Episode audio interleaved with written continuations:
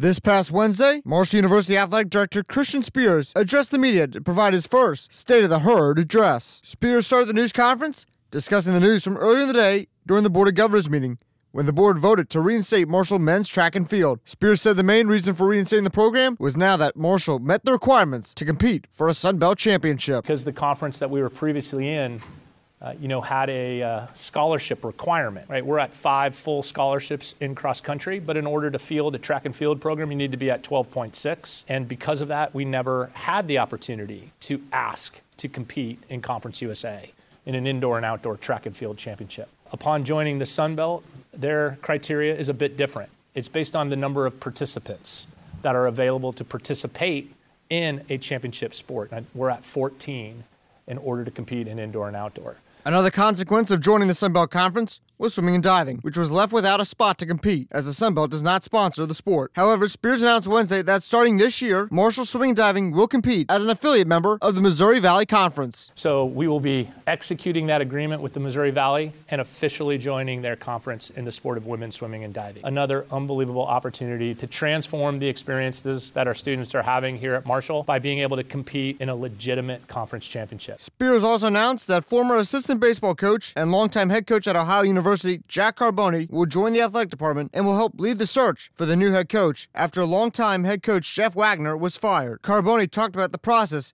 in searching for Marshall's new skipper. We're going to try to transition mid-year, but we think uh, in talking, we think the quicker we get a new head coach in place and move on and what his philosophies are, and uh, we'll be a year ahead in recruiting and in college baseball now, recruiting is the name of the game. I mean, all the coaches know the game; they coach well.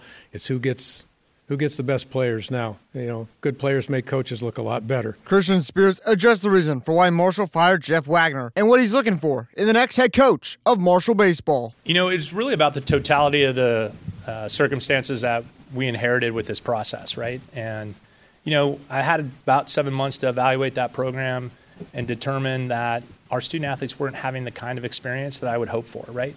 Every single student needs to have a remarkable experience here. Um, you know, I say this a lot to our team, right? We want head coaches that connect meaningfully to the people that are associated with our program. We want head coaches that connect with our community. We want head coaches that understand their purpose and what they're here to do. And we want head coaches that are extraordinarily passionate about what they do.